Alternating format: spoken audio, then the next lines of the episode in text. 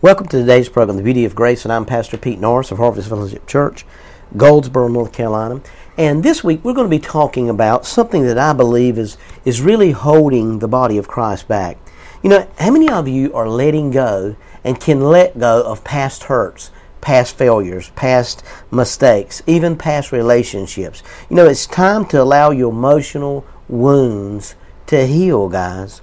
Let go of your excuses. Stop feeling sorry for yourself. It's time to get out of that victim mentality. Now, that's so hard to do. That's so hard to let go of all those things that have, have hurt you in the past or even people that have hurt you in the past. But you know, Lamentations 3 22 and 23 says this Through the Lord's mercy we are not consumed, because his compassion fail not. They ate new every morning.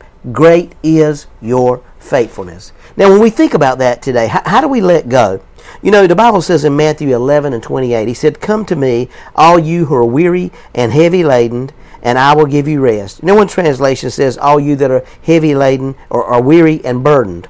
But, you know, as I think about it today, we live in a society that loves to live in a victim mentality. It loves to make excuses. And one of the favorite phrases is, you know, it's, it's, it's not my fault.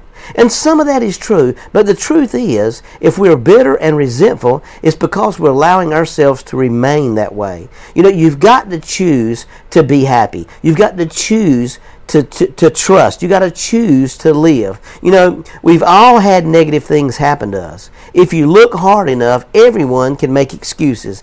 Blame the past for the bad attitude, the poor choices, the hot temper. Blame mama, blame daddy, blame everybody for why you are the way that you are. But you know, if you're going to have God's kind of life in you, if you're going to walk in God's dimension that He wants you to walk in, you're going to have to let go of your excuses. Stop making excuses for why you're not succeeding. Stop making excuses for why you're not stop starting that business. Well, Pastor, you don't understand. I don't have the capital. I don't have the, the mentality mentality. I don't have the, the knowledge. I'm, I'm not educated enough. Stop all those things. God never puts anything in your heart that you, through Him, is not capable of doing. So you may have a valid reason. You may have gone through through things that nobody deserves to experience in life physical, verbal, sexual, or emotional abuse. But I want you to understand today nobody grew up in the perfect home. You know, leave it to Beaver that we saw in the 50s and 60s and 70s. That was a great example, but probably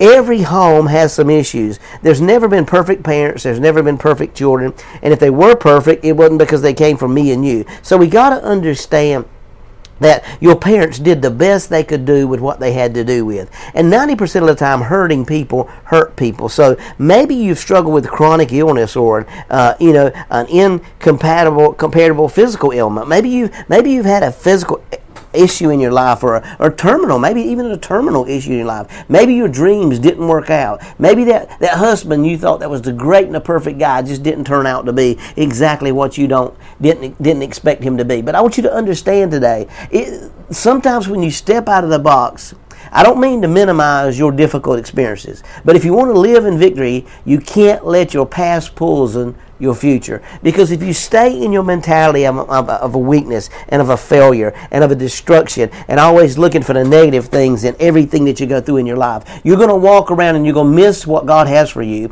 You're going to miss God's best for you because God knows the plans and the thoughts for you and they're good and they're not evil and they have an expected end. So today, I want you, can, can, can, we, can you be a new beginning? Can you start all over again today? Say, you know what? I can't do anything about what, what's happened to me, but I can do something something about what's going to happen to me from this point on and how I'm going to feel about what's happened to me. So as we go through life and we experience emotional and physical and psychological and even spiritual things in our life, maybe you didn't have those perfect parents. Maybe you didn't have that perfect marriage. Maybe you picked the wrong guy and he turned out bad. Don't let the first guy determine what the look, second guy is going to look like. You know, it's time to allow emotional wounds to heal, to let go of your excuses and stop feeling sorry for yourself.